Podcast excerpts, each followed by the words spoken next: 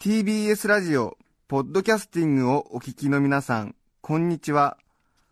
安住紳一郎の日曜天国、アシスタントディレクターの中山一輝です。それでは10月7日放送分、安住紳一郎の日曜天国、番組開始から10時19分までの放送をお聞きください。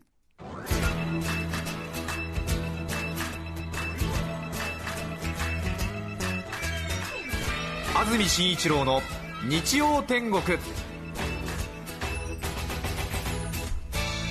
おはようございます。10月7日日曜日、朝10時になりました。 TBS アナウンサー安住紳一郎です。おはようございます。中澤由美子です。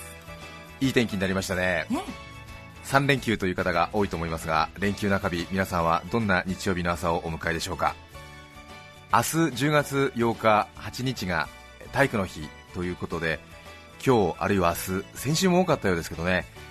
運動会という方も多いんじゃないかなと思いますけれども、はい、今日は本当に絶好の運動会日和になりそうですね。むしろ朝少し寒いぐらいで、ちょっとそんな肌寒さにびっくりした方もいらっしゃるんじゃないかなと思いますが、関東各地とも今日は一日晴れるそうです。3連休最後の青空にということで、明日からは曇りや雨の日が続き、晴れ間は大変貴重になるそうです。お洗濯なんかも今日中に済ませておくのがいいのかもしれません。朝の気温は北部を中心にこの秋一番の冷え込みだったそうです。現在赤坂はようやく20度に達したところですが、この後25度近くまで関東地方上がるということです。伊豆諸島や千葉沿岸では波に注意が必要ということで、意外に海の方は少し荒れているそうですね。海のレジャーには注意が必要という予報が出ています。今日ね、本当寒かったですもんね。そうですよね、空気も乾いて、秋らしいなとも思いましたけどね、いろんなことができそうな日曜日ですが、ぜひ午前中はラジオにお付き合いいただきたいなと思います、さて、実は中澤さんから発表があるそうででは中澤由美子さん、お願いします。そうですか。冒頭から恐縮ですけれども、これまで、大事に、育ててまいりましたけれども、9ヶ月間もなく10ヶ月になろうということで、子供が生まれるそうです妊娠したということですね。そうです、はい、11月の半ばなんですけれども、予定が、それで春から日展にこう集中して、楽しくやらせていただいておりましたが、そろそろお休みそうですね、いただこうかなと思うんですけれども、出産の準備ということで、そうですね、でもまた戻ってきたいなっていう強い気持ちもあるんですけど、どうでしょうか。産休はいつから取りますか決めていいんですか。いいですよ体調の方は安定しておりまして、今月いっぱいぐらいは大丈夫っぽいです。そうですか。それで出産して、そして戻ってきてくれるのが、年明けの、つもりで。なるほど、どうかしら。しっかり頑張って出産してきてほしいなという感じもありますが、ついにね、結婚何年目ですか。4年目に入ってますね。元気な赤ちゃんをということなんですけれども、ポンポコリンです、何ヶ月か前に急にアシスタントの中澤さんから電話があり、なかなか中澤さんから電話があるなんてことは年に1回あるかないかなんですけれどもちょっとお話がありますなんていうふうに言われましてですね、なんかお話って思いましてですねなんだろうなんて思って、大変失礼な話なんですけど、旦那と離婚するって話じゃないかなっていうふうに最初ちらっと思ったりなんかしたりしてですね、それでちょっとなんかと思って、あるいはなんか番組に対するとか、あるいは私に対する不満が募って正式ななんかこう場を設けて正式にクレームでも入れられるのかななんて思って、すいません、たまにはちゃんと私の話も聞いてもらえますかとか、もう少し私に活躍の場を番組で作ってもらえないでしょうかとか、そういう申し入れがあるのかななんて思いまして、ちょっとドキドキしながら、はい、ちょっとね、お話し合いの席に着いたわけですけれども、はい、そしたら、赤ちゃんができたのでという話だったんですけれども、はい、いよいよ、まあね、そろそろ本格的な準備ということで、はい、また随分ね、TBS ラジオは最近産休、出産ついてましてね、いろいろな、まあ、プレシャスサンデーを担当していた豊田アナウンサーも現在産休ということで、ちょっとしたね、なんか、ベビーラッシュというか、そうですね、局地的になんか、ベビーラッシュですけれどもね、はい、はい、まあということで、とりあえずですね、まあ、日曜日の午前、皆さんと一緒に2時間お送りしているわけですが、じゃあ中澤さんの代わりにどなたにお願いしようかなということをですね、はい、ここ1ヶ月ぐらいずっと考えていまして、はい、なかなか決まらないというとあれなんですけども、実はちょっと TBS の女性アナウンサーも現在産休とか育休とかですね、あるいは寿退社が続きまして、はい、人手不足というか、まあ、ちょっと人材不足になってまして、なかなか女性アナウンサーも代わりに簡単には来てくれないみたいなことになりましてですね、いかがなものかという感じで、はい、あるいはその、さばいてに一転、はい、新聞記事コーナーを担当している富山エリアアナウンサーに2時間お願いをしてみようかという話もあったんですけれども、ちょっと2時間一緒にいるのは辛いというですね、私富山両者の意見もありまして、そうですか、そうかな、はい、まあ、非常に楽しいね、仲はいいんですけれども、ちょっと2時間は持たないという、ことがありましてですね、ちょっと頓挫しているわけなんですけれども、意外にね、なかなか、じゃあどなたにお願いしようかというとね、難しいものもありましてですね、はい、それでですね、一応昨日までの段階で、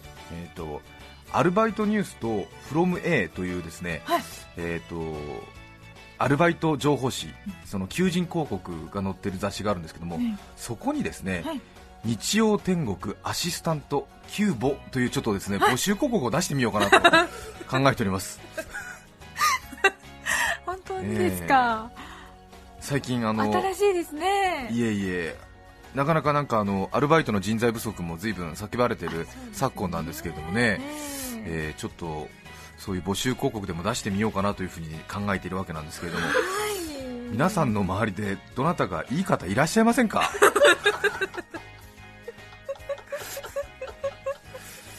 ぜひお願いしたいと思うんですよね、はい、そうですよね、はい、でまたこれは中澤さんを目の前にして、別に中澤さんにちょっとね、皮肉を言ってるわけじゃないんで、ちょっと勘違いしないでほしいんですけども、純粋にその新しいアシスタントを探すにあたって、若干確かに普通4月1日とか10月1日からとかだと仕事がね、こう選びやすいっていうのもあると思うんですけれども、また中途半端な時期から始まりすいません、なんかそれでもいいって言っていただいたので、お言葉に甘えてしまったんですけど、そうじゃなかったんですね、本音は違いますけれども、それでね、どなたがいいかななんて考えたりしてですね一応中澤さんのお母さんにやってもらうって案もあったんですよ。実のお母さんに、みつこですか、はい、中澤みつこにやってもらおうかっていう話もあったんですけれども、ね、まあ、ちょっとそれもプレッシャーになってもいけないなというふうな感じがありますね。いえいえ、そんなありえない話で、ということで、現在日曜天国では中澤さんが産休を取る間に代わりにアシスタントをやってくださる方を募集していますキューボですお願いいたします。もちろんね、経験があった方がいいというか、まあ、本当はね、アナウンサーとかキャスターをやってらっしゃる方に来ていただくのが一番なんですけれども、もうしのごの言ってられないということもありましてですね、明るい方募集していますできれば独身とか、そうですね、あとできれば若干やる気のある方がありがたいなと思いますけれどもそれ私批判ということではないです、いや、そういう意味じゃなくてですね、本当にアルバイトとして来るとやっぱりちょっとね、そういうことになる場合もあるじゃないですか。そういうこと、どれとどれやればいいですかみたいな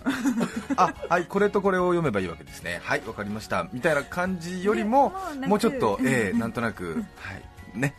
いろいろできることあればいろいろやりますみたいな、そういう方がいいなというふうには思うんですけどね、はい、ちょっとね、あんまりドライな人が来られてもちょっと私も辛いなというのもあるんですけれども、具体的に現在中澤さんの仕事ってのはどういうお仕事かちょっと説明してもらえますかそうですね、まずヤクルトの、はい交通情報に、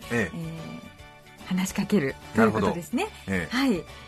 ここは気をつけているところはどういうところがありますか？そうですね、心を込めるということですねなるほどはい、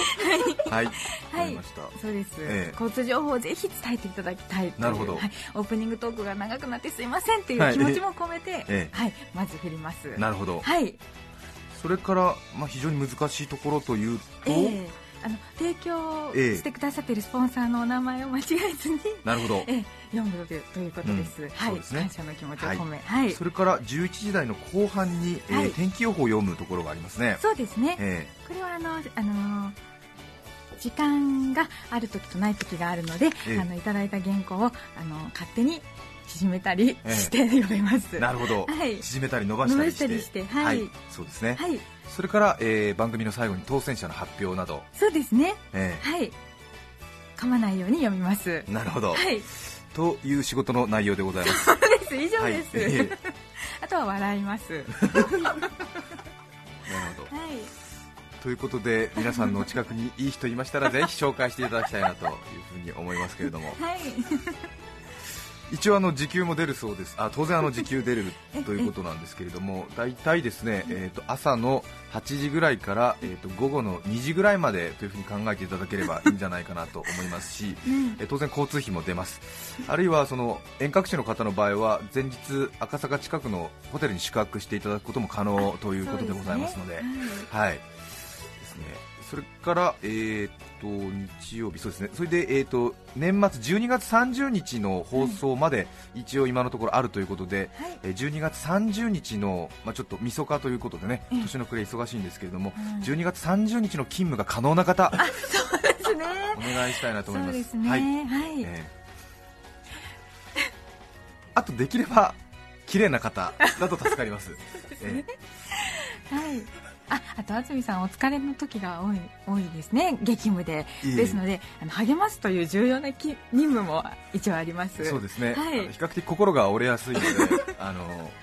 ですね、はい、若干大丈夫ですよっていう感じのニュアンスを出していただける方だと私も大変やりやすいなというところがあります、はいねはい、さあ一体どんな方に、ね、来ていただけるのか楽しみですけどもね、はい一応募集もしますしちょっといい方いたら紹介していただきたいというのもありまして、はい、ぜひテレビとかラジオ皆さんがお聞きになって、皆さんはテレビとかラジオを見る聞くプロでもあるわけですから、こういう人がいました、いい人がいましたっていうことを教えていただけるだけでもすごい助かるということがあるんですけれどもね、私たちの方も今一生懸命探しております、はいはい、ということで、はい、よろしくお願いしたいなというふうに思います、なかなかねこういう風に呼びかけられたり頼まれたりすることはなかなかないと思うんですけれどもね、ぜひよろしくお願いしたいなと思います。安住紳一郎の日曜天国、アシスタント3級につき新アシスタント9母でございますそれでは今日のメッセージテーマこちらです。いつも迷うこと。今日はいつも迷うことということで皆さんからメッセージを事前にたくさんいただいております。ご紹介してまいりましょう。川崎市のつくね坊さん、13歳中学校2年生男性の方、ありがとうございます。僕がいつも迷うことは荻原と萩原です、見分けがつかないのでとても困っています見分けはつくはずなんですけどね確かにでも漢字が似てますもんね。似てます、中がね、乃木編か、そっちの方ですね、萩の方ですね、見分けがつかないので大変困り、迷った時はいつも言葉を濁して萩原さん萩原さんと言ってその場をしのいでいますいいですね僕がいつも迷うことは荻原と萩原です。見分けがつかないので迷った時はいつも言葉を濁してにゃーらさんと言ってその場をしのいでいます。13歳川崎氏ありがとうございます。いいですね。これはでも大人になってもよくあります。あります、よくありますね。ありますね。はい。あと意外にですね、鈴木さんと佐藤さんとかですね、明らかに名前が違うんだけれども、うん、なんとなくこうたくさんいる名字だなっていう風な感じで覚えちゃったりするとですね、そうですね、結構鈴木さんという時に佐藤さんとか言ったりして、ものすごくムッとされる時がねありますよね。ありますね。名前ね、気持ちわかります。ありがとうございます、大きく育ってください、はい。世田谷区の正彦さん49歳男性の方からいただきました。ありがとうございます。私は自動販売機で飲み物などを買った時、商品を先に取るべきかお釣りを先に取るべきかいつも迷っています。迷うかな。商品を取っている間にお釣りを誰かに取られたら、あるいはその逆でも困るからです。ダッシュで逃げられたら鈍足の私では追いつけません。できれば同時に取りたいのですが、今の自動販売機は片手では取りづらい構造になっています。特に200円入れた時のお釣り80円が全部10円玉で出てきた時はさっと取ることはほぼ不可能です、同様に駅の券売機や食堂の食券販売機でも迷います。あんなのさっと取るなんて難しいです。周りが全部敵に見える私なのです。すごいですね、なるほど。自動販売機で飲み物を買ってお釣りがある場合に商品を先に取るかお釣りを先に取るか迷う、なるほど。それはなぜかというと、どっちかを取ってる時に誰かに取られたら困るという。聞いたことないですけどね、取られちゃったっていう話は、まあそうですね、忘れちゃったってことは ね、あるかもしれないのでね、私はいつもお釣りを先に取るようにしてますけどね。そうですね、私もそうかもしれない。お財布をまず閉めてから商品、そうですね、あとは自動販売機にジュースを買いに行ってジュースを取って忘れてくるってことはないと思うんですけども、お釣りを忘れるってことは当然考えられるわけで、ちょっとね、危ない方から先に取ってみるっていうね。そうですね、はい。結構でも自動販売機でお釣り取り忘れることありますよね。ありますね。残っててラッキーっていうことあります。そうですよね、あと後でお釣りを忘れてきたっていうことを鮮明に思い出すときってありますよね。あ、昨日お釣り取ってない俺っていう、悔しいですね。そうですね。埼玉市のジャニーズシニアさん69歳男性の方からいただきました。ありがとうございます。小生がいつも迷うことはダンスサークルでのパートナー選びです。ダンスは男性から申し込むので迷うことはなさそうですが、美人に申し込むかグラマーに申し込むかで迷います。まあ大きな声では言えませんが、天は二物を与えずで世の中、美人でグラマーという方はなかなかそうはいませんよ。まあ大きな声では言えませんが、我がダンススクールステップクラブも例外ではありません。サークルの女性がこのラジオを聞いていたらどうする。だって本当だもんという。いいですね。69歳、埼玉市からありがとうございました。ありがとうございます、でもなんとなくちょっとね、楽しそうな感じが伝わってきますよね。本当ですね、ワクワクしますよね。いいですよね、楽しそうですね。羨ましいなという感じもしますけれどもね、はい、ステップクラブ、言っちゃった。皆さんからのメッセージをお待ちしています、はい。番組にメッセージを送ってくださった方の中から抽選で5名の方に何かと便利でシュールな表紙があなたの日常を演出、日展オリジナルノートプレゼントいたします。今日のテーマ、いつも迷うこと。皆さんからのメッセージをお待ちしています。結構ここが難しいかもね。そうですね、一気に読み上げるところがね。そうですね、はい、最初の難所ですね。番組では皆さんからのリクエスト曲も募集しています。メッセージにはリクエスト曲も書いて送ってください。それでは今日の1曲目をご紹介します。横浜市のみやっぴさん35歳男性の方からいただきました。ありがとうございます。僕のいつも迷うこと、それは女性専用車両です。女性専用になる時間帯じゃない時に乗っても大丈夫なんだよねと自分自身に確認が必要です。リクエストは光源氏でスターライト。10月7日放送分、安住紳一郎の日曜天国、10時19分までをお聞きいただきました。著作権の問題があり、リクエスト曲は配信することができませんので、今日はこの辺で失礼します。安住紳一郎のポッドキャスト天国。空き缶と空き瓶は別に、可燃物と不燃物は別に、出演者と禁煙者を別に、エリカシティエコ対策を推進する。お聞きの放送は TBS ラジオ954。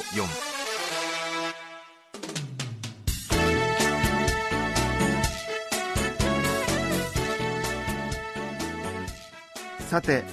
来週10月14日の安住紳一郎の日曜天国、メッセージテーマはドキドキしたこと。ゲストは週刊文春の連載でもおなじみ棋士の先崎学さんをお迎えします。それでは日曜朝10時、 TBS ラジオ954でお会いしましょう。お相手は中山一輝でした。さようなら。安住紳一郎のポッドキャスト天国、これはあくまで試供品、皆まで語れぬポッドキャスト。ぜひ本放送を聞きなされ。 TBS ラジオ954。